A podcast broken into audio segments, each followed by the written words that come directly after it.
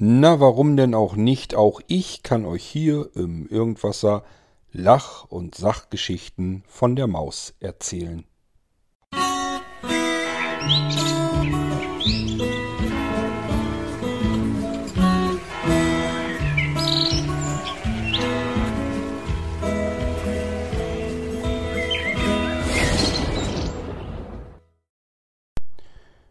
Vielleicht lachen mich ja einige von euch aus, aber ich kann sie nun mal nicht leiden. Ich finde Mäuse eklig. Es gibt die eine Sorte Mensch, die finden ebenfalls Mäuse, Ratten und so weiter sowieso eklig, gehöre ich eben auch zu. Und es gibt andere Menschen, die finden Mäuse total niedlich und süß und kaufen sich sogar welche und halten die in einem Käfig.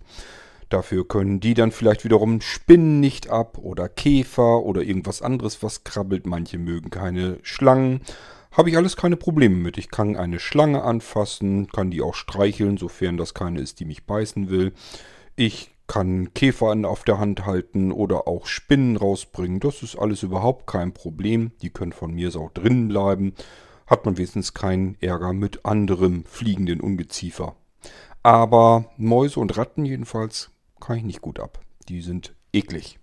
So, und wie gesagt, es gibt ja die eine Sorte Mensch, die findet eben das eine eklig und die andere Sorte Mensch findet das andere eklig.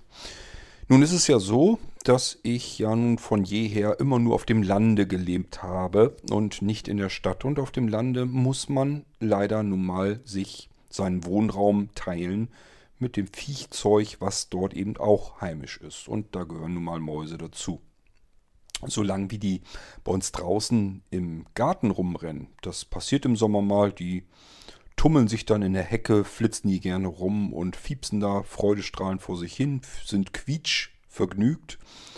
Ähm, was ich total auch dann niedlich und lustig finde. Ich mag sie nur nicht in der Wohnung haben. Also draußen kein Problem, können die gerne sein. Allerdings möglichst auch nicht da, wo ich vielleicht mal rumwursteln muss oder so. Ich hatte ja neulich zum Beispiel dass ich draußen Brennholz gestapelt habe. Da bin ich mal ein bisschen skeptisch und vorsichtig, weil ich weiß, dass die sich im Winter gerne auch mal in die Zwischenräume von gestapeltem Holz verkriechen und dann eben dementsprechend äh, ich mich dann fürchterlich verjagen würde, wenn auf mal eine Maus wäre. Das muss ich nun nicht unbedingt haben. Aber ansonsten draußen gerne. Klar, warum nicht? Irgendwo müssen die armen Viecher ja auch leben und sie tun einem ja eigentlich auch nichts. Na, so ganz stimmt das auch nicht. Sie können durchaus was kaputt machen. Tatsache ist jedenfalls, dass sie immer wieder vorkommen, auch in meinem Leben. Und ähm, wenn man sie nun mal nicht mag und sie sogar ein bisschen eklig findet, ist das auch nicht gerade schön. Das sind nicht gerade so, dass man sich gegenseitig willkommen heißt. Wir waren erst in... Naja, was soll ich sagen? Also ich fange mal am besten von vorne an. Alles, was mir zu Mäusen ähm, einfällt. Dann haben wir nämlich mehrere Geschichten zu erzählen. Fangen wir mal an, erstmal in meiner, in meinem Elternhaus. Da hatten wir auf, um, ringsum, überall hatten wir Katzen. Und wenn man viele, viele Katzen zu Hause hat, dann hat man eigentlich nicht unbedingt so die großen Sorgen mit den Mäusen. Die müssen nämlich erstmal da durchfinden, und kommen meist gar nicht so weit, dass sie reinkommen. Wir hatten sicherlich auch Mäuse, aber ich kann mich nicht erinnern, dass wir da übermäßig viele von haben, äh, beziehungsweise hatten, ähm, da haben die Katzen dann schon für gesorgt, dass das nicht zu viel wurde. Und drin in der Wohnung, doch, wir hatten auch eine Mausefalle da mal äh, stehen. Aber wie gesagt, das ist, das muss sehr selten passiert sein. Also ich kann mich nicht erinnern, dass wir da so oft Probleme mit hatten. Äh, das waren einzelne Situationen, Ausnahmefälle. Allerdings hat man auch oft genug, muss man auch dazu sagen, so eine Maus in, in dem Maul von einer Katze gesehen. Und äh, Katzen spielen auch durchaus mit den Mäusen. Das heißt, das ist eine relative Quälerei, bis so eine Maus dann irgendwann mal wirklich tot ist. Die wird gerne mal wieder ein bisschen freigelassen, damit sie wieder rumlaufen kann. Dann wird sie wieder neu gefangen. Und wird sie, jedes Mal kriegt sie mit der Tatze ordentlich eins rüber. Also das äh, ist auch nicht unbedingt schön mit anzusehen, ist aber nun mal der Natur geschuldet. Muss wohl so sein. Katzen sind nun mal kleine Räuber, kleine Raubtiere. Und ähm, gehören mit in die Natur meiner Meinung nach. Und dementsprechend gehen die halt auch dran und schnappen sich ihre Mäuse dann weg. Solange sie mir die nicht unbedingt vor die Haustür legen, soll es mir auch egal sein. Das tun Katzen ja auch durchaus ganz gerne mal. So, das war Elternhaus, Maus, Mäuse, nicht wirklich problematisch. Nö, kann ich mich so nicht entsinnen. Ähm, dann bin ich ja umgezogen in meine Junggesellenbude. Da hatte ich das, den gleichen Vorteil. Ähm, dort wohnten zum Glück überall auch Katzen. Es ist oftmals so auf dem Lande, dass Katzen eben nicht in der Wohnung sind. Dann hat man das Problem wahrscheinlich in der Wohnung sowieso nicht, sondern irgendwie so draußen drum herum. Also jedes Haus hat irgendwie seinen Dachboden und irgendwie kommen die Katzen dann doch immer da drauf oder können eben doch in der Wohnung rein und raus oder irgendwo suchen die sich ihre Ecken, wo sie dann sozusagen das Haus mitbenutzen, aber nicht die eigenen Wohnräume. Und so war das bei mir im Elternhaus und so war es auch in meiner Junggesellenbude. Es gab überall Katzen, nur nicht bei mir in der Wohnung und trotzdem haben diese Katzen eben dafür gesorgt, mir die Mäuse fernzuhalten. Ansonsten meine Junggesellenbude war mitten im Wald, also ist ganz klar, da hätte ich sonst jede Menge Mäuse gehabt. Das wäre gar nicht, gar nicht die Frage gewesen. Aber das hilft eben doch was, wenn man von Katzen bewacht wird. Dann hat man das Mauseproblem jedenfalls nicht. In der Junggesellenbude ist allerdings dann doch eine Maus reingekommen und das war wiederum meine, ich würde sagen, bisher ekligste Begegnung mit einer Maus. Ähm, ihr findet es vielleicht lustig. Ich finde es heute, wenn ich es erzähle, vielleicht auch noch zum Schmunzeln. Allerdings herzhaft lachen kann ich immer noch nicht darüber. Ich fand es wirklich nicht schön. Und zwar, ich weiß gar nicht mehr, was ich davor gemacht habe. Ich habe mich jedenfalls irgendwie aufs Sofa gelegt, bisschen eingemummelt, hatte den ähm, Ofen an, war schön warm, habe mich auf die Couch gelegt, habe Musik gehört und habe es mir gemütlich gemacht. Da vor mich hingedüst, vor mich hingeschlummert. Und auf einmal spürte ich etwas an meinem Handgelenk. Hab mir irgendwie, aus welchen Gründen auch immer, nicht viel dabei gedacht. Aber dann, als es mir den Ärmel heraufkrabbelte, dachte ich, was ist denn das jetzt? Hab dann intuitiv, das ging um meinen rechten Arm dort in den Ärmel, in den Pullover ist mir irgendwas reingekrabbelt. Hab intuitiv mit der linken Hand die Beule sozusagen meines rechten Ärmels zu fassen gekriegt und merkte dann auch schon, wie es feucht und warm und nass wurde. Das heißt, mir war natürlich klar, was passiert war. Eine Maus hatte es durch die Katzensperre, durch die Katzenblockade draußen drumherum in meine Wohnung geschafft. Muss dann irgendwie sich gesagt haben, oh, eine gemütliche Couch, wunderbar, da mache ich es mir auch mal gemütlich. Und hat sich dann noch gedacht, ach guck an, da ist noch ein kleines Loch in gemütlichem Stoff ummantelt. Da ist schön warm und mollig, da gehe ich mal rein. Das war dann mein Ärmel. Und diese Maus wollte sich in meinem Ärmel offensichtlich gemütlich machen. Dort habe ich sie zu fassen bekommen. Und in dem Moment hat die Maus natürlich mindestens genauso viel Schiss und Angst gekriegt wie ich. Das heißt, ich hatte sozusagen die Maus im Ärmel, im Pullover steckend mit meiner linken Hand umfasst und musste dann halt miterleben, wie diese Maus sich vor lauter Angst ins Fell gepisst hat natürlich auf meinen Arm. Mein Ärmel wurde dann, das ist jetzt nicht viel, was da an Feuchtigkeit rauskommt aus so einer kleinen Maus. Man merkt es aber eben, dass das relativ warm und feucht wurde. Ich habe dann immer noch die Maus im Ärmel haltend mit der linken Hand. Ich wollte mit Sicherheit nicht das Risiko eingehen, dass diese Maus sich irgendwie weiter hinterher vortastet und irgendwie mir noch quer durch den Pullover krabbelt. Sie war zum Glück nur bis Unterarmgrenze ungefähr irgendwo gekommen. Das hat mir schon gereicht. Bin dann rausgegangen und habe den Pullover über den Kopf weggezogen, die ganze Zeit die Maus im Ärmel haltend in der linken Hand.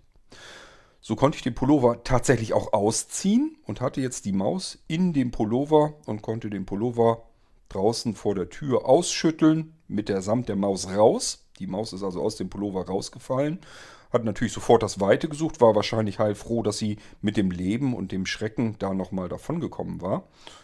Und ich bin wieder reingegangen, Haustür zu und habe den Pullover natürlich gleich in die Waschmaschine geschmissen. Und ich meine, ich habe mich auch noch gleich, ich weiß nicht, ob ich geduscht habe oder ge ich habe mich zumindest gewaschen. Also ich fand das Ganze ziemlich eklig und braucht man wirklich nicht sowas. Lässt sich aber offensichtlich auf einem Lande manchmal nicht umgehen, dass so eine Maus auch in die Wohnung kommt. Und wenn es dann eine Maus ist, die ein bisschen paddelig, ein bisschen dämlich ist, die kapiert dann noch nicht mal, dass da ein Mensch liegt und man vielleicht nicht unbedingt in die Klamotten eines Menschen hineinkrabbeln sollte, kann ja eigentlich nicht gut gehen. Wird er wohl irgendwie merken. Und sie kann froh sein, dass ich so ein Tierliebhaber war und sie draußen einfach nur ausgeschüttelt habe. Ob ihr das viel gebracht hat, vielleicht hat sie ja um die Ecke dann gleich die erstbeste Katze gekriegt, das kann ich nicht mehr zurückverfolgen. Ähm, das weiß ich nicht. Ich habe jedenfalls mein Möglichstes getan, damit wir beide äh, getrennte Wege gehen können und trotzdem beide noch überleben konnten. Ja, das war schon mal die eine Geschichte mit der Maus im Ärmel in meiner Junggesellenbude. War die einzige Maus, die ich in meiner Junggesellenbude jemals hatte. Ausgerechnet die, aber natürlich gleich in den Ärmel rein. Ich habe nie wieder oder nie vorher eine Maus in dieser Bude gehabt, was eigentlich ein Wunder ist. Weil das war ein altes Haus und ich sag ja, ringsum Wald und Wiese. Das äh, wäre eigentlich nur logisch gewesen, wenn man dort ähm, Mäuse auch in der Wohnung gehabt hätte. Hatte ich aber nicht. Das, da haben die Katzen offensichtlich gute Arbeit geleistet. Ähm, dafür hatte ich andere Dinge, zum Beispiel eine komplette Ameisenkolonie. Naja, die Kolonie hat zwar draußen gewohnt, hat sich aber ihre Ritzen so gefunden im Mauerwerk, keine Ahnung, wo die durchgekommen ist. Jedenfalls hat, hat diese Ameisenkolonie nichts Besseres zu tun gehabt, als eine komplette Autobahn, ich übertreibe immer ein bisschen, durch mein Schlafzimmer zu legen. Also eine richtige schöne Ameisenstraße an der Wand sozusagen dran lang. Ich glaube sogar unter meinem, ja muss ja unter meinem Bett unterdurch. Dort auch irgendwie Schlupflöcher in der Wand gefunden. Die sind in der Wand verschwunden. Die Wand, das war alles Holz vertefelt. Sind also hinter der Vertäfelung dort wieder verschwunden. Könnte man ja denken, pff, wenn sie durchs Schlafzimmer gehen und nicht ausgerechnet durchs Bett, dann lass sie doch laufen. Ähm, leider sind die zwar da in der Wand verschwunden, allerdings auf der anderen Seite der Wand auch wieder hervorgekommen, weil sie nämlich nichts Besseres zu tun hatten, als in meiner Küche, die war nämlich auf der anderen Seite, wieder herauszukommen aus der Holzvertäfelung. Ja, und dann sind sie halt bei mir quer durch die Schränke und durch die Spüle und so weiter, durch überall, wo noch irgendwie was zu finden war, was man vielleicht hätte essen können. Da brauchte man bloß ein einen Teller erstmal in die Spüle zu stellen, die man noch nicht gleich abgewaschen hat. Und schon hatten die Ameisen gesagt und hatten ihre, ihr Volksfest machen können mit den Resten auf dem Teller. Und wie gesagt, äh, im Schrank, ich hatte Sirup und sowas da stehen, da haben die sich natürlich auch genüsslich getan. Und Ameisen, die dann so, die transportieren das Ganze ja über ihre Autobahn wieder zurück ähm, bis nach draußen in die Kolonie. Das waren Erdameisen, das heißt, sie sind dann irgendwo draußen direkt vorm Schlafzimmerfenster in so einem Erdloch dann verschwunden. Ich konnte die kompletten, komplette, den kompletten Weg sozusagen zurückverfolgen. Von diesem Erdloch rüber, quer durch meine Bude bis in die Küche und wieder zurück. Ja, die musste ich leider erledigen. Ich habe das nicht gerne gemacht. Das soll man eigentlich nicht tun, denn ich sage mir, ich wohne zwar da draußen, aber das Haus steht nun mal wirklich mitten im freien Feld, mitten im Wald. Da gehört eigentlich den Tieren diese Ecke. Ähm, nichtsdestotrotz eine Ameisenstraße quer durch die Bude wollte ich auch nicht haben. Und es bringt halt nichts, man kriegt die nicht anders weg. Äh, die Wände wären nicht dicht zu machen gewesen. Ich weiß gar nicht mal genau, wo die sich da überhaupt den Weg durch... Also sehen konnte man das nicht. Die sind einfach irgendwo plötzlich da gewesen, rausgekommen. Da hätte man die ganze Vertäfelung und so weiter abreißen müssen. Macht man ja auch nicht. Und somit wäre das keine Möglichkeit gewesen zu gucken, wo konnten die da überhaupt durch. Mir blieb nichts anderes übrig, als Ameisenköder zu kaufen. Dann bin ich in den Baumarkt gegangen, habe mich beraten lassen. Die hatten Ameisenköder, so ein kleines Schächtelchen schmeißt man dorthin, wo dieses Erdloch ist und dann ist nach ein paar Tagen eben auch Ruhe. Man hat allerdings eine komplette Ameisenkolonie auf dem Gewissen. Das muss man sich dann auch immer vor Augen führen.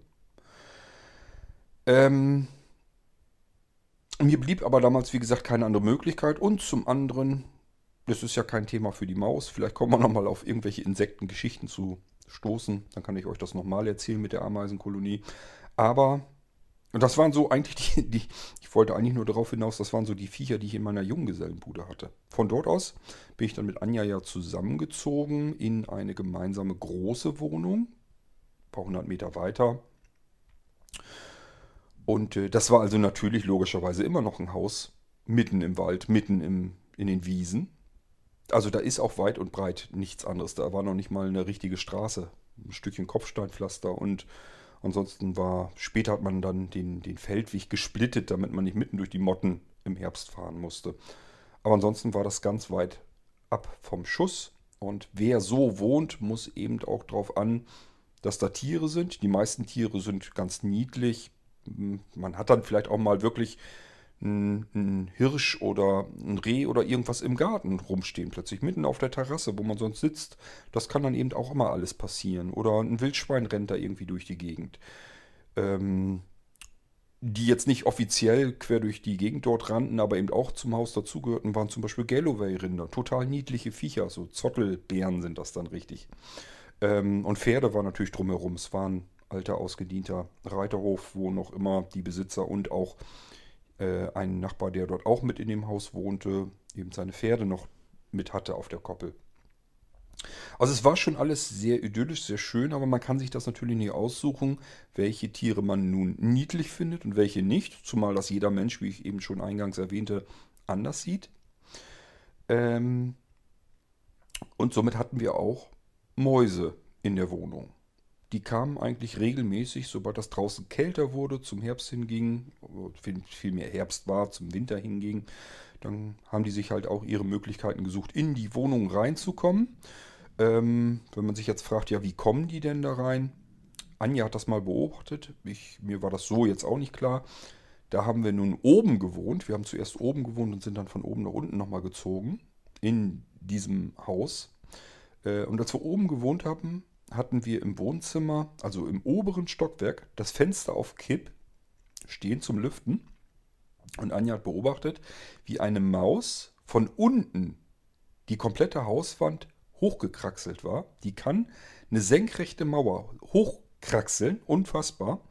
Und ist dann, äh, hat sich dann da so durchgefummelt, dass sie in dieses geöffnete, gekippte Fenster reingekommen ist. Also man muss sich da nichts vormachen. Nicht, dass ihr denkt, wenn ich oben irgendwie wohne und habe das Fenster auf Kipp stehen, wenn eine Maus da rein will, kommt die da rein. Ich weiß zwar nicht, wie die überhaupt auf die Idee kommt. Ich kann mir nicht vorstellen, dass sie von unten schon sehen kann, dass da oben ein Fenster gekippt ist. Aber offensichtlich irgendwie muss sie das ja merken. Vielleicht war ja oben irgendwas am Riechen, dass da irgendwas zu essen war oder so. Und das roch dann so stark, dass die sich an Geruchssinn irgendwie orientieren und sagen, ja, dann muss da oben ja, irgendwo muss ja die Quelle dieses Geruchs sein, dann kraxel ich da mal hinterher.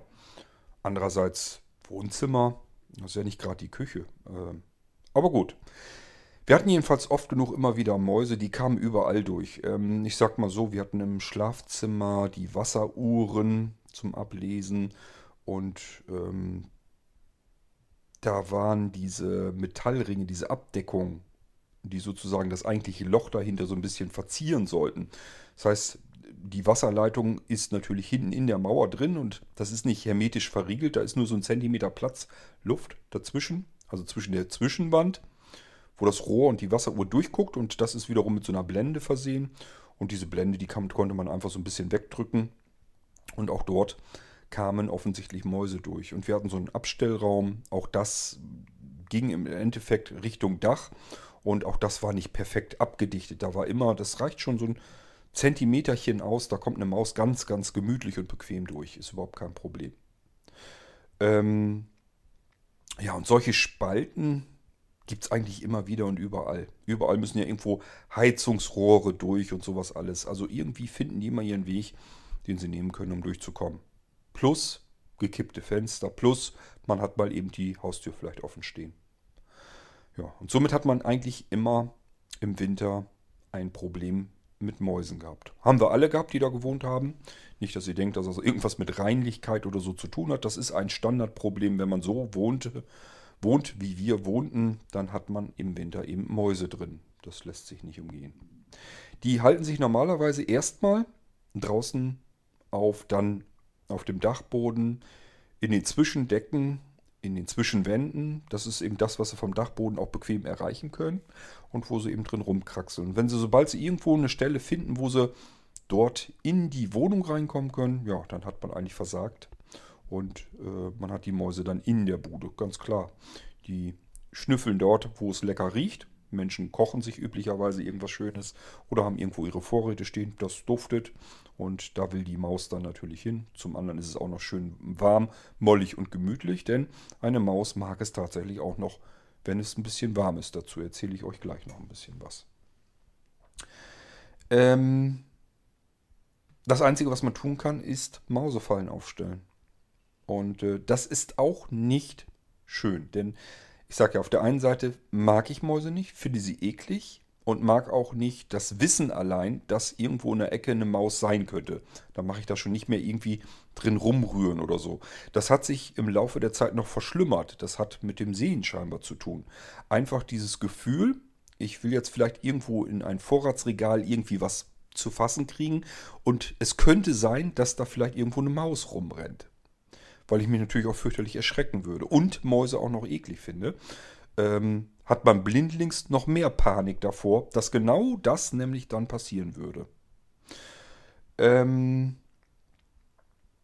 was aber genauso schön ist, also mir, ich habe so dieses Zweierlei. Einmal dieses, ich will keine Maus im Haus, in der Wohnung, und ich will auch keiner Maus begegnen. Die sollen dort bleiben, wo sie sind, wo sie meinen Weg nicht kreuzen und dann ist alles gut. Die können gerne im selben Haus wohnen, aber bitte nicht in derselben Wohnung und sich schon gar nicht mein Inventar teilen und noch weniger meine Vorräte. Da werde ich sowieso ganz fuchsig, wenn jemand an mein Essen möchte.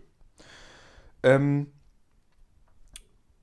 und diese Mäuse, wenn die dann irgendwie draußen sind, ist das ja alles kein Problem. Nur in der Wohnung will ich sie nicht haben. Und entsprechend will ich sie eigentlich nicht töten.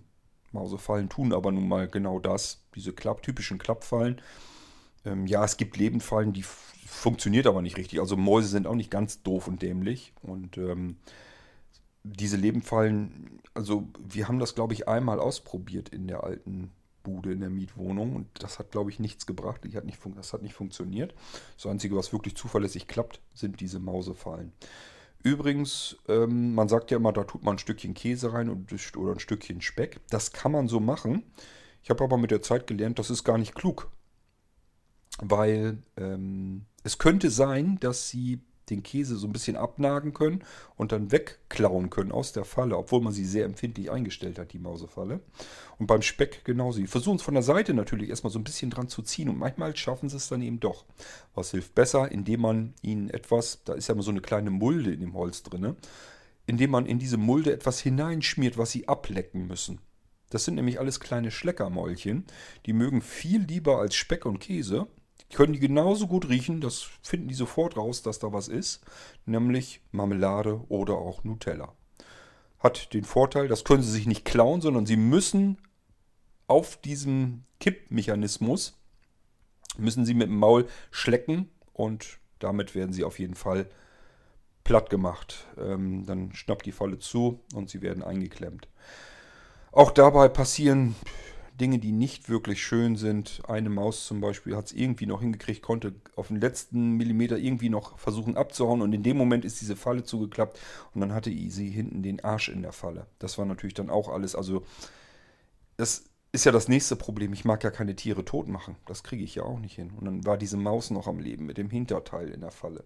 Das Einzige, was ich tun konnte, konnte war sie draußen eben aus der Falle wieder rausplumpsen lassen in der Hoffnung, dass da irgendein Viech kam und sich dann die Maus bald geschnappt hatte, weil sie war mit Sicherheit so nicht überlebensfähig. Normalerweise als Tierliebhaber hätte man die Maus töten müssen. Aber wie gesagt, ist etwas, was ich absolut nicht hinkriege, das kann ich nicht. Und äh, das konnte ich da also auch nicht. Ähm, idealerweise ist also so, dass die Maus mit dem Köpfchen da irgendwie am Nutella rumschlackert, rumschleckert. Wippe geht nach unten gibt dieses kleine Gestänge da frei und dann federt diese Mausefalle zu, macht Klack. Und am besten ist dann immer, wenn sie mit dem Genick genau drunter war, dass sie einmal so Genickbruch hat, dann ist sie eigentlich relativ schnell tot. Merkt man auch daran, also wie gesagt, wir hatten jedes Jahr im Winter Mäuse, meistens sogar mehrere. Und dementsprechend habe ich äh, da natürlich auch meine Erfahrungen gemacht. Und man kann das eben erkennen, ob eine Maus einen, einen schönen Tod hatte, einen schnellen Tod oder einen langsamen, grausamen Tod weil man einfach sieht, wie weit konnte sich das arme Viech noch bewegen. Ähm, wenn die Falle noch dort steht, wo man sie aufgestellt hatte, mit der Maus da drin, dann konnte man, kann man drauf an, das ging schnell und hoffentlich relativ schmerzlos. Wenn die Maus mit der Falle erstmal noch spazieren gegangen ist, dass man die Falle auch noch suchen musste, dann kann man sich vorstellen, was das arme Tier für einen grausamen Tod hatte. Aber was will man machen? Eine Maus in der Wohnung will man auch nicht haben. Ja, ähm, man hatte auch Mäuse natürlich, die man erstmal so mitbekommen hat. Äh, schön war auch immer, wenn Anja die Maus gesehen hat. Das konnte man immer daran erkennen. Man sah eine Maus völlig verängstigt, fiepsend äh, zu einer Seite wegrennen und Anja quietschend zur anderen Seite wegrennen. Also die beiden haben sich irgendwo auf dem Flur getroffen und dann ist die eine in die eine Richtung, die andere in die andere Richtung abgezogen, abgehauen. Einmal hatten wir es auch so, dass wir eine Maus wirklich im Schlafzimmer hatten und wir konnten sie so jetzt nicht kriegen. Ähm, und schlafen kann man dann auch nicht. Wenn man weiß, äh, Meter neben dem Bett fängt dann irgendwann an und ist irgendwo eine Maus am Kraxeln und am Knabbern.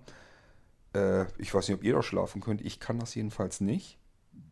Und deswegen ähm, sind wir dann raus. Wir haben uns dann umquartiert, sind dann ins Wohnzimmer rein. Dort hatten wir eine Klappcouch für Gäste, haben uns auseinandergeklappt und haben im Wohnzimmer geschlafen. Und die Maus hat in unserem Schlafzimmer geschlafen. Die war dann am nächsten Tag, glaube ich, dann auch endlich in der Falle drinne und damit hatte sich das, der Spuk dann auch beendet. Schön ist das alles nicht. Sind keine schönen Geschichten, die ich euch erzählen kann. Von Mord und Totschlag muss ich euch hier erzählen oder von ekligen Mäusen, je nachdem, was ihr schlimmer findet. Ähm, aber ich kann es nicht ändern, so war es nun mal. Wir sind dann, na, ich kann noch, eins kann ich noch erzählen.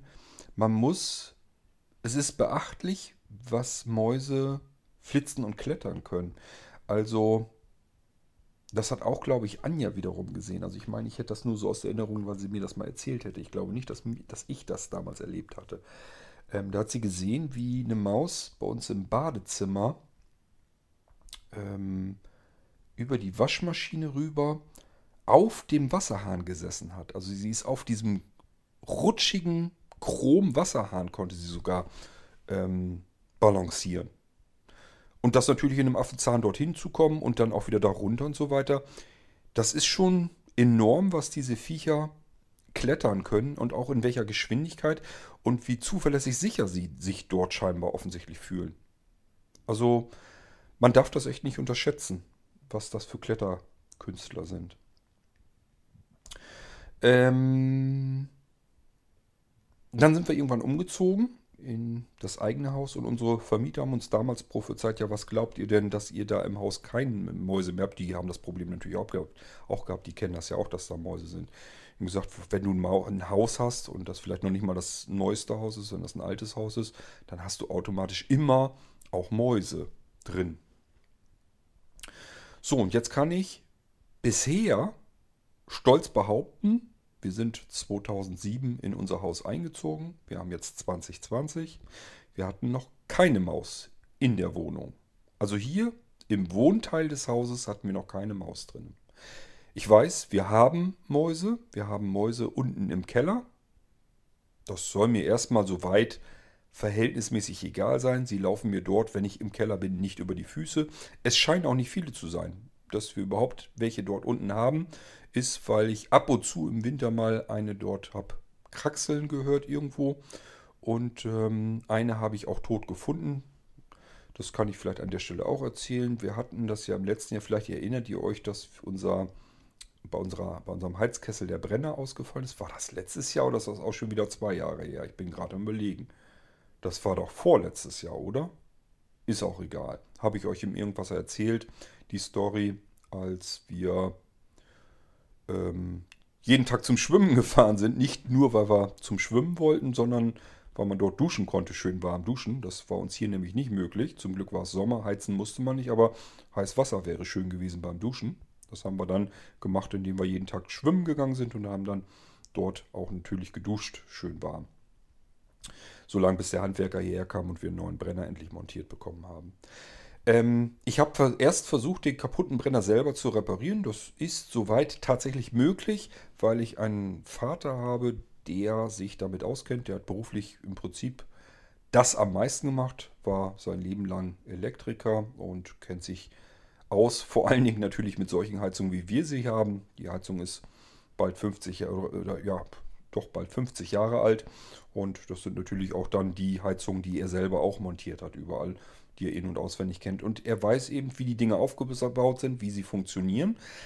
Eine Heizung ist eigentlich relativ simpel gestrickt, man muss sich dann doch wundern. Und somit konnte er mir am Telefon sagen, probier mal das, versuch mal dies und mach mal das. Und äh, vielleicht findest du dies und das. Und dann konnte man dem Weg sozusagen entlang gehen, wie so eine Heizung eigentlich funktioniert. Hat zwei Vorteile. Ich weiß jetzt, wie, eine, wie ein Heizkessel, wie ein Brenner funktioniert, wo das alles so kontrolliert wird und so weiter und so fort. Und wo diese ähm, Fotozelle drin sitzt, die die Flamme vorne überwacht, ob da eine Flamme kommt. Denn ihr müsst euch vorstellen, in den Heizkessel wird ja das Heizöl hineingesprüht. Und jetzt stellt euch mal vor, da ist gar keine Flamme, die das Heizöl verbrennt. Woher soll der Heizkessel das wissen? Das heißt, er würde literweise weiter das Heizöl in den Brennraum sprühen. Obwohl es nicht verbrannt wird, könnt ihr euch vorstellen, was das für eine Sauerei im Keller geben würde. Deswegen ist da eine Fotozelle drin, direkt gerichtet auf die Flamme. Und nur wenn die Flamme auch für diese Fotozelle sichtbar ist, dann wird weiterhin Heizöl reingesprüht. Und ansonsten wird einfach die Pumpe stillgelegt und der Brenner geht auf Störung. So, das sind alles so Sachen, die weiß man dann, wenn man da dran selber herumfummelt. Als ich die Abdeckung vom Brenner abgeschraubt habe, abmontiert habe, lag in dieser Abdeckung unten drinne eine, Heiz, äh, eine verheizte Maus, so will ich sie mal nennen. Also es war eine Maus, die hatte sich wohl gedacht, Brenner, Heizung. Da ist es aber schön warm, schön mollig warm. Wahrscheinlich war der Brenner ausgeschaltet dann, hatte vorher kurz gebrannt und dann war das natürlich alles schön warm. Und ich habe ja eben gesagt, so eine Maus mag es auch ganz gerne, wenn es dann warm ist. Egal, ob es jetzt ein Ärmel im Pullover eines Menschen ist, wo es schön warm ist, oder aber, siehst du, das kenne ich, kenn ich auch noch von, wir hatten das mal im Elternhaus, dort wo in der Waschküche der Trockner, der Wäschetrockner angeschlossen war. Der ging nach hinten, hatte der seinen Schlauch raus. Und in diesem Schlauch war eine Maus drinne, die hatte sich dort ihren Vorrat angelegt. Wir hatten Walnüsse im Garten, die haben wir geerntet und auf die Heizung gelegt zum Trocknen. Und dieser Berg mit den Walnüssen wurde langsam ein wenig kleiner. Man konnte es erst kaum merken. Und meine Mutti hatte sich wohl gedacht, naja, wahrscheinlich war das Kord oder sonst irgendwer. Irgendwer knackt sich da zwischendurch mal ein paar Mal paar Nüsse weg und ähm, dadurch werden die weniger. Stellte sich heraus, da war eine fleißige Maus, die ist wohl nachts immer dabei gegangen, hat sich dort die Walnüsse gestappt und ist mit der Walnuss quer durch, die, durch den Stall sozusagen durch, ähm, durch die Waschküche durch und irgendwie von hinten ist sie dann in diesen ähm, Abluftschacht rein und hat ihre Nüsse dann in diesem schönen warmen Abluftschacht vom äh, Wäschetrockner deponiert und hat sich wahrscheinlich das da auch selbst auch gemütlich gemacht. Also wo so ein bisschen Wärme entsteht und so weiter, wenn Mäuse die Möglichkeit haben, machen sie es da am liebsten gemütlich. So, kommen wir zurück zu meinem Heizungsbrenner. Hier hatten wir dort die Maus, die war aber tot. Ich nehme mal nicht an, dass sie an Altersschwäche gestorben ist, sondern gehe vielmehr davon aus, der Brenner hat vorne ja so ein Luftrad drinne und irgendwie hat sie wahrscheinlich irgendwas mit dem Luftrad, mit der Schaufel eins ähm, abgekriegt. War wohl zu tief im, im Brenner dann drinne eingetaucht und äh, ja, hat dann wahrscheinlich irgendwie mit diesem Lüftungsrad eins abgekriegt und ist dadurch dann verunfallt im Brenner. Jedenfalls lag die dann da auch und die mussten wir eben auch raustransportieren. Und äh, ich sage ja, ab und zu hört man mal eine Maus, aber wie gesagt, wir hatten, toi toi toi, bisher noch keine Maus im Wohnbereich dieses Hauses drinne. Ich mache das so ein bisschen daran fest, dass die Mäuse hier Garten und Schuppen und so weiter haben und ähm, wir in das Haus nur reinkommen über Stufen. Es gibt also so ein paar Stufen immer hoch ähm, zum Eingang. Es ist also nicht so richtig ebenerdig, sondern man muss so ein paar Stufen hochklettern und vielleicht ist das, reicht das schon aus, dass die Mäuse sich relativ vielleicht entlang schlängeln an der Mauer, aber eben nicht rein wollen. Also das Problem, das wir in der Mietwohnung hatten, dass die irgendwie durchs gekippte Fenster mit aller Gewalt durch wollen, das haben wir hier jedenfalls so noch überhaupt noch nicht erlebt. Nun haben wir natürlich auch so einen Kellerschacht, also das typische, ähm, wo das Kellerfenster quasi direkt unter der ähm, Erde ist, so, so ein Schacht eben drin. Und da fallen die natürlich trotzdem auch rein. Diese Kellerschächte haben zwar ein Gitter vorne dran und nochmal eine Scheibe. Die Scheibe ist kaputt. Ich weiß gar nicht, ob ich die irgendwie mal irgendwann zwischendurch zerdeppert habe oder ob die von vornherein kaputt war. Und das Gitter hat halt auch Spaltmaße, weil da müssen noch Leitungen durch. Das heißt, da können auch Mäuse durchkraxeln. Aber ich sag ja, solange wie die sich dort aufhalten, wo ich weder meine Vorräte gelagert habe, noch dort, wo ich mich aufhalte, soll mir das egal sein. Irgendwo müssen sie ja auch im Winter sein. Und warum nicht? So ein Haus ist groß genug, da ist Platz genug drin. Da können die sich auch von mir aus gerne aufhalten. Ähm, wo man sie bei uns im Haus eben bemerkt, ist einmal unten im Keller. Das ist aber sehr selten. Ich weiß nicht, viele werden es dort nicht sein. Vielleicht ist da im Winter vielleicht mal einmal eine Maus überhaupt. Also das scheint nicht so schlimm zu sein. Wo man sie eher mal rasseln hört, ist oben auf dem Dachboden. Klettern sie gerne mal rum. Und von dort aus kommen sie in die Zwischendecken. Das heißt, so ein Haus hat üblicherweise immer ja, Boden und Decke, da ist eben noch jede Menge Platz dazwischen. Bei alten Häusern sind, ist als Dämmung dazwischen sind Strohmatten. Wir hatten also wirklich hier noch in den Zwischendecken, da sind richtige Strohmatten drin. Und da kraxeln sie eben auch rum und knuspern mal hier und knispern mal dort. Und in den Wänden ist natürlich auch, ist auch jede Menge Luft und Platz dazwischen. Und auch dort kraxeln sie gerne mal rum. Und ja, manchmal denkt man, sie versuchen sich irgendwie durch die Wände zu kauen, zu fressen. Man hört sie manchmal wirklich kripp, kripp, kripp machen und ähm, hofft dann immer, dass sie nirgendwann auch nur einmal die Chance haben, sich tatsächlich irgendwo so durchzubeißen. Sie versuchen es aber immer wieder. So, wie komme ich denn jetzt überhaupt auf die Geschichte, euch Geschichten rund um die Maus zu erzählen? Das liegt daran, weil wir wieder eine Maus haben. Und ähm, diesmal habe ich wirklich gedacht, dass die im Wohnraum ist, in der Wohnung. Und zwar nähe Schlafzimmer. Das fand ich besonders beunruhigend. Wir haben also oben im Schlafzimmer gelegen und im Treppenhaus hörte es sich an, als wenn eine Maus die ganze Treppe auseinandernehmen will. Also gewaltig. Die muss irgendwo an Holz gefressen haben, genagt haben. Und das klang wirklich so, als wenn sie richtig an diesen Holzstücken rumriss. Äh, es klang so, als wenn die uns die komplette Treppe im Flur auseinanderrupfen wollte. Also es klingt natürlich immer viel schlimm. Viel schlimmer, als es dann wirklich ist. Aber ist auch klar, so Holz, wenn man da Flächen hat, größere, äh, das vibriert dann alles, das macht ein Heidenspektakel dann. Ich bin dann auf zehn Spitzen immer weiter, weil mir natürlich klar war, wenn ich jetzt dahin trampel, dann haut sie ab. Dann weiß ich nie, wo kommt das jetzt eigentlich genau her. Denn ich hatte erstmal natürlich nur das Bedürfnis zu orten, wo ist diese Maus am Fressen? Was macht sie da gerade kaputt? Wo ist sie gerade zugange? Ist sie jetzt wirklich in der Wohnung drin? Es hörte sich wirklich schon so an. Oder ist noch alles im grünen Bereich? Ähm, bin dann auf Zehenspitzen im Dunkeln raus in den Flur vor dem Schlafzimmer und dort habe ich sie dann noch einmal ganz kurz gehört und dann war es aber auch schon weg. Es hat leider nicht dazu ausgereicht, um zu orten, kommt das jetzt von oben, also in diesem Flur, von oben aus der Decke, aus der Zwischendecke, oder kommt das irgendwie von unten unter der Treppe oder kommt das aus irgendeiner Zwischenwand, aber es, ich konnte ja am Klang erkennen, zumindest muss sie irgendwie was mit Holz zu fressen gekriegt haben. Also sie muss irgendwo an einem Holz rumgefressen haben. Wo konnte ich mir zu dem Zeitpunkt nicht vorstellen und das Mistviech hat natürlich, obwohl ich wirklich geschlichen bin auf Zehenspitzen, natürlich spitz gekriegt, dass da irgendwas in Anmarsch ist und war dann natürlich im wahrsten Sinne des Wortes mucksmäuschen still. Ja, diese Nacht habe ich sie nicht zu fassen bekommen, nicht zu orten bekommen. Mir ging es erstmal darum, wo behält sich das Mistviech auf. Ähm, Sie war allerdings auch gar nicht mehr zu hören, von daher war das schon mal in Ordnung. Man konnte weiter schlafen, in der Hoffnung, dass sie jetzt nicht irgendwo anders ist. Aber wenn sie irgendwo im Schlafzimmer rumgerannt wäre, ich hätte sie sicherlich irgendwie schnell zu hören bekommen. Also, dass sie sich geräuschlos irgendwo bewegen kann, ist eigentlich so nicht unbedingt möglich. Wenn ich im selben Raum eine Maus habe und die bewegt sich, dann höre ich das auch.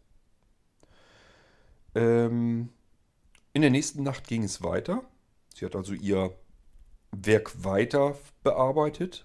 Und nun bin ich wieder sehr leise in den Flur geschlichen und konnte hören, das Geräusch kommt von unten. Jetzt konnte ich aber immer noch nicht so genau sagen, wo sie sich befindet. Ich konnte nur hören, das muss irgendwie unter der Treppe, hatte ich gedacht. Unter der Treppe geht eine andere Treppe nach unten in den Keller und dazwischen ist eben, das ist eben abgetrennt mit einer Kellertür. Das heißt, ich bin die Treppe dann runter und habe ganz laut diese Kellertür auf und wieder zugerumst, so damit die sich verjagt und hoffentlich sich erstmal zurückzieht und uns schlafen lässt. Denn ich kann bei solchen Geräuschen wirklich nicht einschlafen, weil ich immer denke, wo ist das Mistviech jetzt? Und kommt sie jetzt irgendwo durch, rennt sie mir nachher irgendwo noch, während ich schlafe, über die Füße. Ich würde Panik kriegen. War alles aber erstmal so nicht der Fall. Dann war wieder Ruhe. Und ähm, also ich wusste jetzt zumindest, es kommt irgendwie, scheint irgendwie so unter der Treppe zu sein.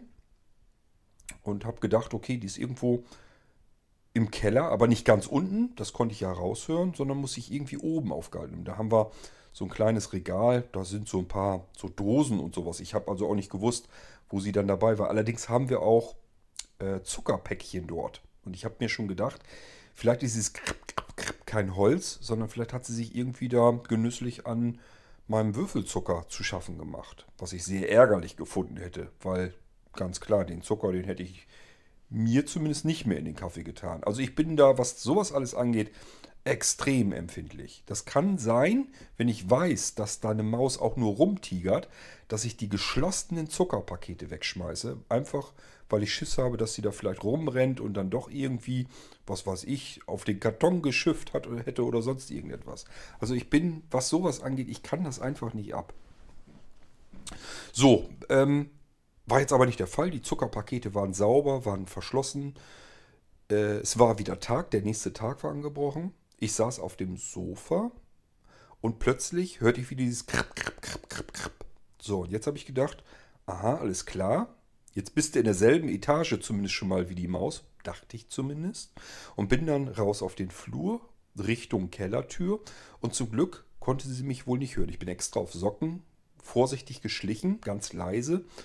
Eine Hürde war noch die Tür, wovon die beiden, der hintere und der vordere Flur, voneinander getrennt werden, weil diese Tür ein bisschen quietscht, wenn man sie öffnet.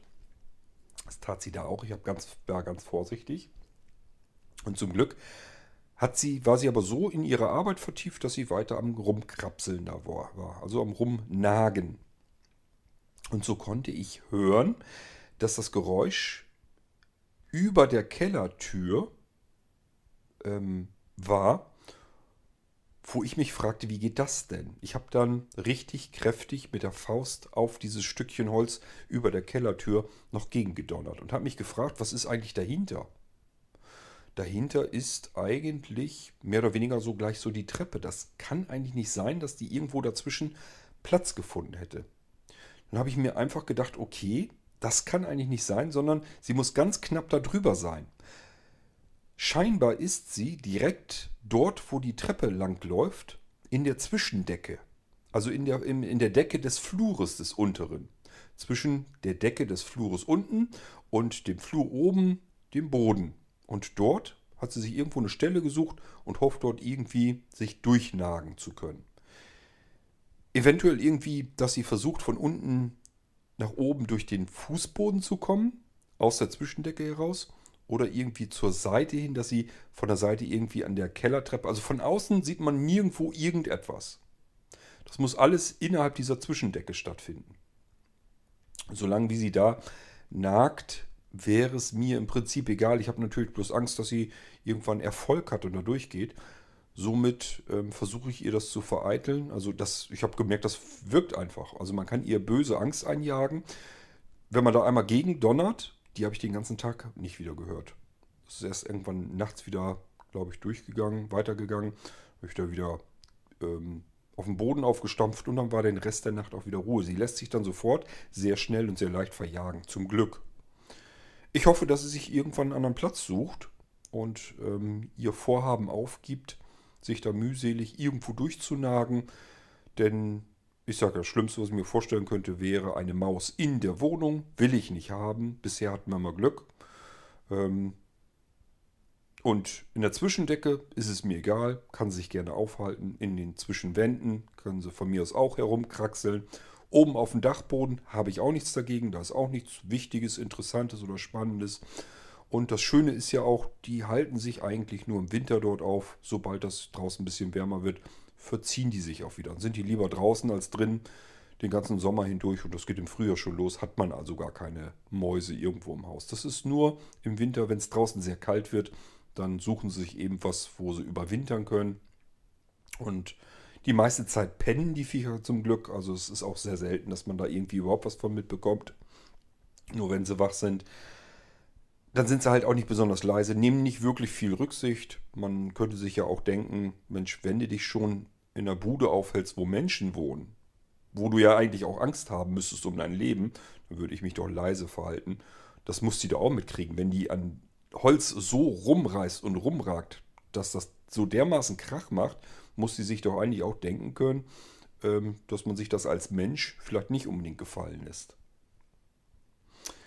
Nun gut, solange wie sie in der Zwischendecke ist, kann ich ihr nichts tun, kann sie mir nichts tun. Ich brauche auch keine Fallen aufzustellen. Wo soll ich die aufstellen? Soll ich die Decke aufreißen und dort eine Falle aufstellen? Nö, macht keinen Sinn, ist Quatsch.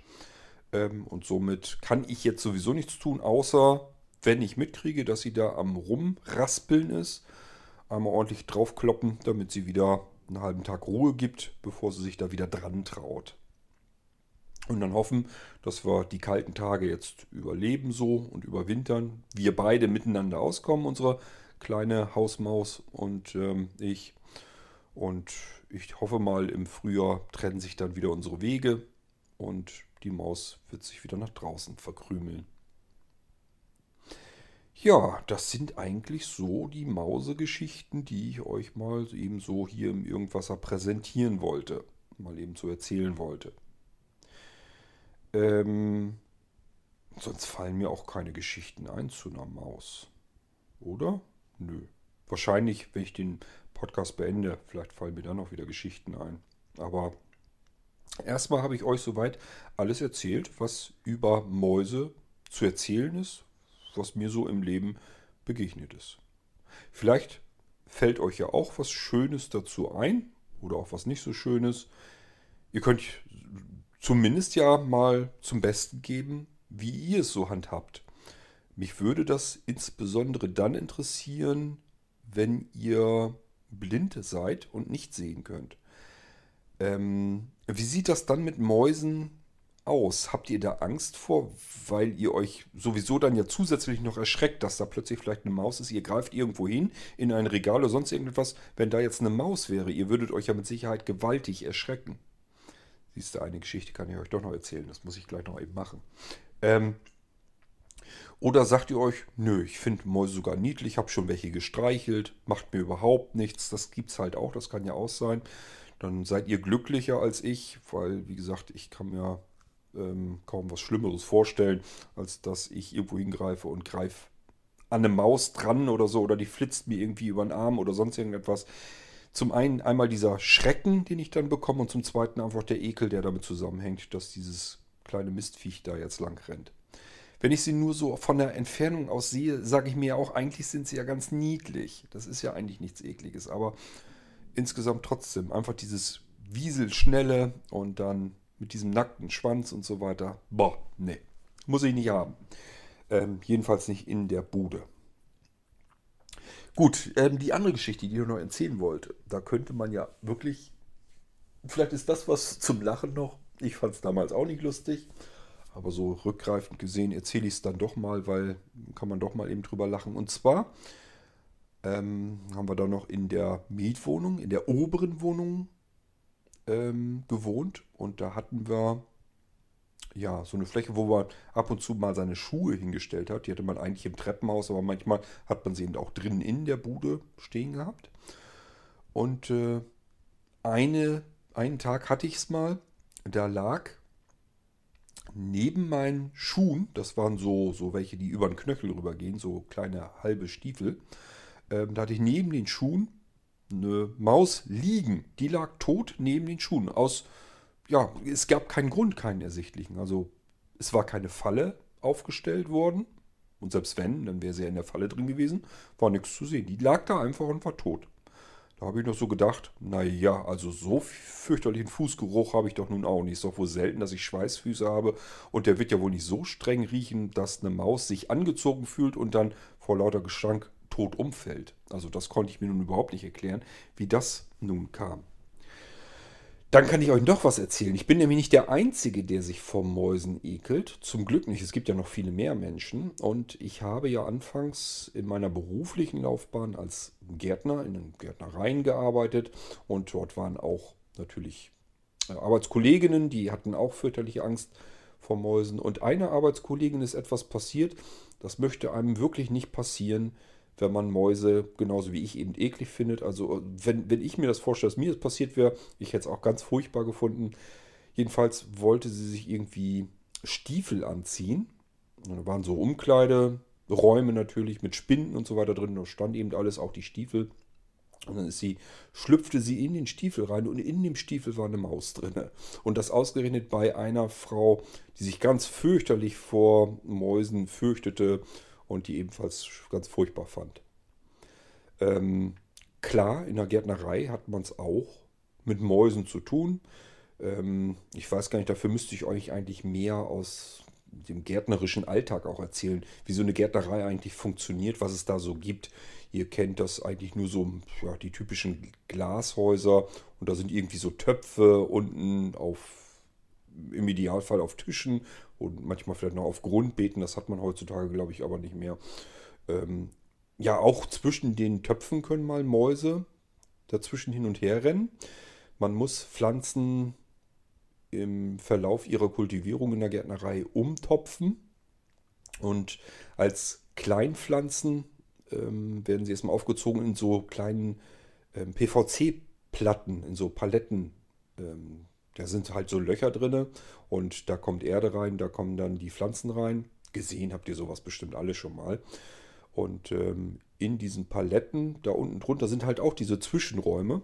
Und wir hatten das beim äh, Topfen, dass da auch ähm, ein Mädel wollte sich so eine Palette wegnehmen und in dem Moment sah man nur, wie so eine ganze komplette 5, 6, 7-köpfige Mausefamilie unter dieser Palette, unter dieser Platte, die auf dem Rolltisch ähm, an, äh, war, die lag da eben drauf, äh, sind die nach allen Seiten weggeflitzt und meine Arbeitskollegin konnte man eben auch meilenweit äh, in die andere Richtung flitzen sehen, laut quietschend.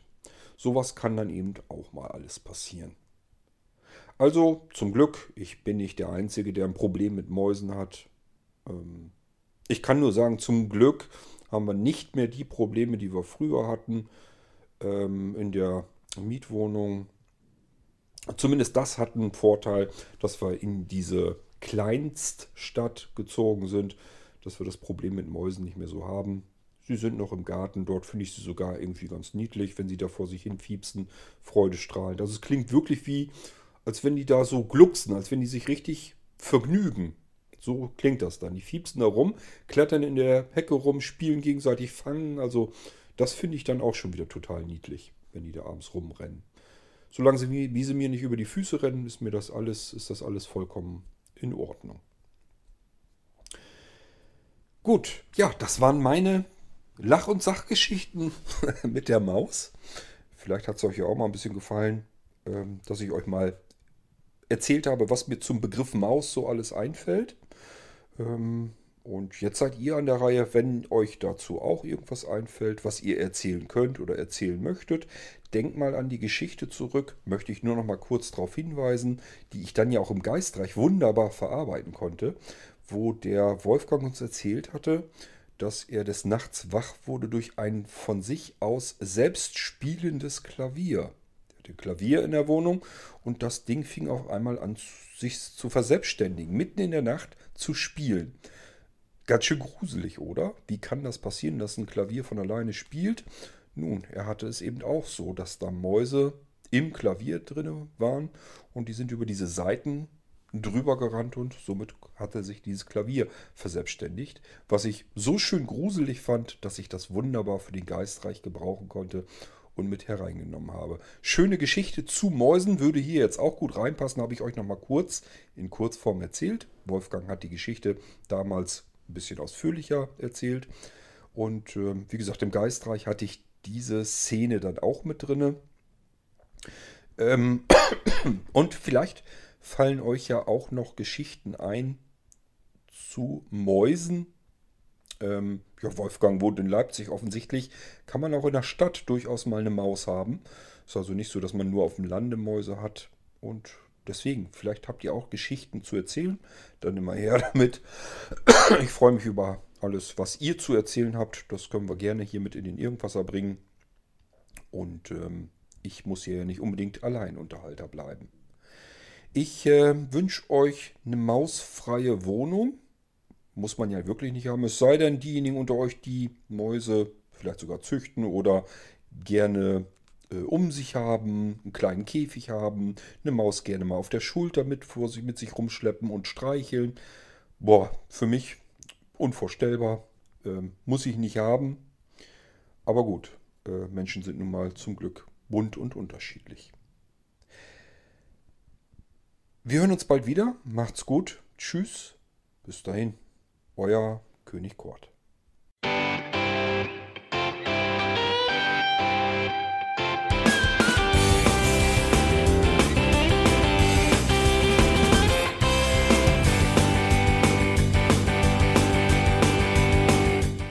Das war Irgendwasser von Blinzeln.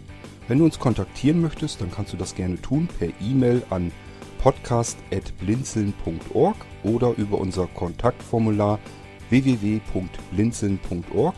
Blinzeln schreibt man in unserem Fall immer mit einem D in der Mitte. Wenn du möchtest, kannst du uns sehr gerne auch einen Audiobeitrag auf unseren Podcast Anrufbeantworter sprechen. Der hat in Deutschland die Telefonnummer 05165 439 461. Und wenn du uns aus dem Ausland anrufen möchtest, dann ersetze einfach die erste 0 gegen die 0049 für Deutschland. Wir bedanken uns für dein Interesse und freuen uns schon darauf, wenn du auch beim nächsten Mal wieder mit dabei bist.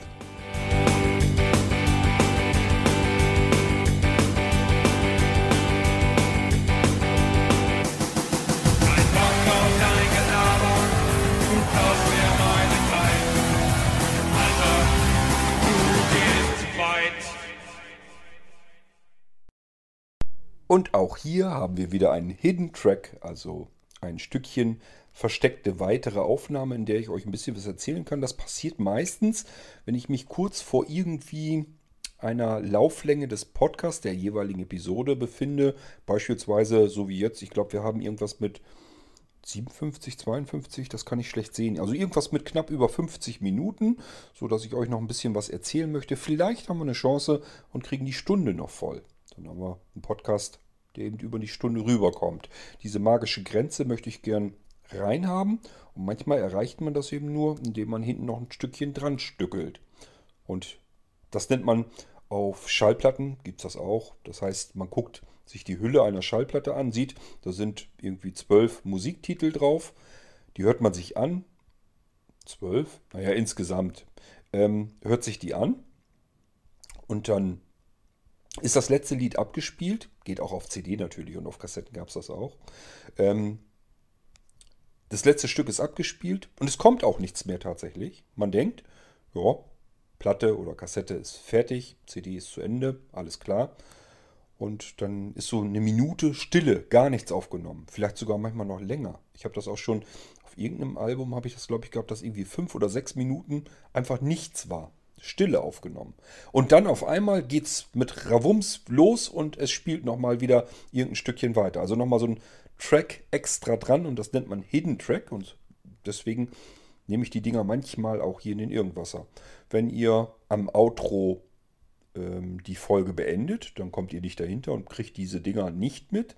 Und wenn ihr übers Outro hinaus hört und euch das auffällt, dass das irgendwie länger ist, dann habt ihr ja, wie man es nimmt, Glück gehabt und habe noch ein bisschen Zusatz in der Folge. Wir haben eine Folge über die Maus gemacht und ähm, ich kann euch tatsächlich noch eins erzählen zu Mäusen. Nämlich, ich habe als Kind und als Jugendlicher, auch später als Erwachsener noch, irrsinnig viel gezeichnet. Das war eigentlich so mein Haupthobby, mein Haupttageswerk. Das heißt, immer wenn ich Stückchen Freizeit hatte, und ich gerade irgendwie ja was geschrieben oder gespielt habe, dann habe ich auf alle Fälle gemalt, gezeichnet.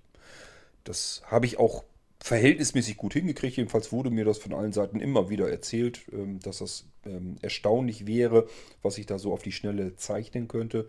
Und ich habe ja auch viel im professionelleren Bereich durchaus gezeichnet. Ähm, auch für Zeitschriften und so weiter. Cartoons gemalt und äh, Kalender gezeichnet. Poster gemalt, auch für andere, irgendwelche ähm, Einladungsposter und sowas, alles für irgendwelche Veranstaltungen. Also ich habe schon allerlei auch gezeichnet wirklich in meinem Leben. Und ich habe als Kind, mein Vati macht sich da heute noch drüber lustig, wie ein Weltmeister Mäuse gemalt. Das waren mehr so so ein Gemisch aus so was ähnliches wie Mickey-Mäuse. Also so müsst ihr euch es mehr vorstellen. Also weniger Mäuse, so wie sie in der freien Natur rumrennen. Aber man konnte eben natürlich erkennen, soll eine Maus sein. Sah so ein bisschen was aus wie Mickey Maus. War meine eigene Kreation. Sah also nicht genauso aus wie Mickey Maus. Man konnte ganz klar sehen, es ist was ganz was anderes. Aber ich meine nur so von der Art her. So eine Cartoon-Maus habe ich eben gemalt. Und die habe ich tausendfach gezeichnet und zwar, wenn ich so eine DIN A4 Papierseite vor mir hatte, dann habe ich diese DIN A4 Seite so mit Mäusen vollgemalt, dass die Seite keine freie Fläche mehr hatte. Überall waren Mäuse auf dieser DIN A4 Seite zu sehen. Hunderte. Wie gesagt, das fand mein Vati wohl damals so witzig, weil ich das wirklich, ohne dass mir langweilig wurde. Ich hätte DIN A4 Seite für DIN A4 Seite. Immer wenn ich ähm, Langeweile hatte. Das gab es damals noch als Kind. Okay, wüsste gar nicht mehr, wie das überhaupt noch funktioniert. Ähm, habe ich eben gezeichnet. Und wenn ich nicht wusste, was ich sonst zeichnen konnte, habe ich eben Mäuse gemalt, weil ich die einfach gerne gezeichnet habe. Und dann eben entsprechend, ich sage ja, ganze Dinner vier Seiten voll. Die sind auch überall wieder vorgekommen. Wenn ich mir eigene Kalender gemalt habe, ähm, die habe ich dann später vervielfältigt und dann ging die für Selbstkostenpreis dann weg. Äh, eben das, was ich brauchte, um wieder Papier einzukaufen oder die Möglichkeiten, um irgendwas zu kopieren, wobei das auch alles relativ schön gerechnet wurde, denn ich habe mir später sogar einen eigenen, wo das überhaupt nicht üblich war. Also ihr kennt ja nur die Zeiten, wo man, wo das ganz normal ist, dass jeder zu Hause irgendwie was kopieren kann. Damals ähm, gab es noch nicht einmal, dass man im Haushalt normalerweise einen Computer hat, einen PC, geschweige denn einen Drucker oder einen Scanner. Sowas gab es gar nicht. Und zu der Zeit hatte ich schon einen professionellen Büro-Fotokopierer. Der war auch richtig teuer.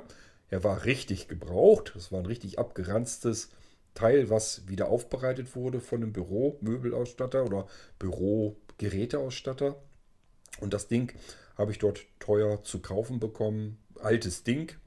Ähm, warte trotzdem noch, ich weiß gar nicht mehr. Also für mich damals eine richtig stolze Summe. Ich glaube 1200 D-Mark oder was das Ding noch gekostet hatte. Das ist für jemanden, der äh, das als Monatsnettolohn hatte, äh, war das unvorstellbar viel Geld. Ähm, ich weiß gar nicht mehr, wie ich das abgestottert habe. Ich kann mir nicht vorstellen, dass ich so viel Geld plötzlich so einfach so mal eben liegen hatte damals. Da war ich noch ganz jung und habe einfach noch nicht viel Geld verdient. Aber es muss ich mir wohl irgendwie dann doch zusammengespart haben. Ich glaube nicht, dass ich mir deswegen einen Kredit habe genommen. Nee, das kann ich mir nicht vorstellen. Das muss ich mir irgendwie zusammengespart haben und dann habe ich diesen Fotokopierer gekauft. So, dass ich den natürlich zwar zum Kopieren auch genutzt habe, aber im Leben nicht das Geld, was ich da reingesteckt habe, jemals auch nur ansatzweise wieder herausbekommen habe, kann man sich vielleicht denken. Aber ich hatte die Möglichkeiten. Ich hatte die technischen Möglichkeiten. Das war damals eben nur über, ansonsten nur über eine Druckerei oder wenn man eben in einem Büro arbeitete. Beides war bei mir nicht der Fall. Druckerei ja, wäre mir zu teuer gewesen. Im Büro habe ich zu dem Zeitpunkt noch nicht gearbeitet und somit zu Hause hatte man solche Geräte schlicht und ergreifend nicht. Das war schon was Besonderes. Hatte sonst auch keiner. Ja, da habe ich meine Sachen, die ich vervielfältigen wollte, dann eben auch vervielfältigt und war ganz stolz auf meinen ersten großen eigenen Fotokopierer. Und damit habe ich sicherlich auch äh, meine Kalender und so weiter vervielfältigt. Ähm, und auch in diesen Kalendern kamen überall diese Mäuse wieder drin vor. Tja, somit haben wir jetzt die Geschichte erfolgreich abgeschlossen. Das heißt, so eklig ich die Maus im Original auch finde, so, so ähm, witzig und schön war sie immer für mich zu zeichnen und zu malen, solange jedenfalls wie ich noch zeichnen und malen konnte. Und ähm, ich sag ja, Mäuse, irgendwie ziehen die sich bei mir durchs ganze Leben. Sowohl real, mittlerweile ist das zum Glück weniger geworden, als auch die gezeichneten. Da muss ich leider sagen, ja, leider sind sie weniger geworden. Würde mir nichts ausmachen, heute noch mit Herzenslust dabei zu sitzen und zu zeichnen. Aber was nicht ist, ist eben nicht. Dafür muss man sich dann irgendwelche anderen Dinge wieder suchen, die man kreativ machen kann.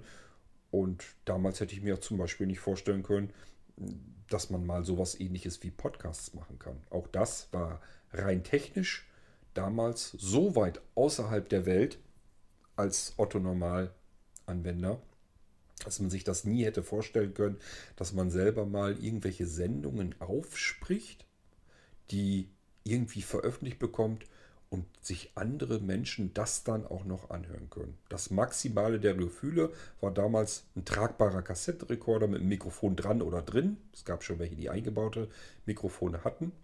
Und damit konnte man sich selbst und andere Gesprächsteilnehmer schon aufnehmen. Das war schon ganz aufregend.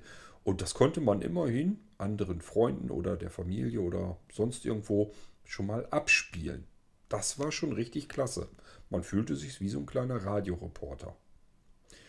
Von solchen Möglichkeiten, wie man sie heute hat, war damals absolut nicht zu träumen. Das war meine Episode hier im Irgendwasser rein rund nur um die Maus, um das Ganze dann vielleicht doch noch ein bisschen schön abschließen zu können. Es gibt nicht nur eklige Mäuse, sondern es gibt auch gemalte Mäuse und das hat mir viel Freude gemacht. Bis bald, macht's gut.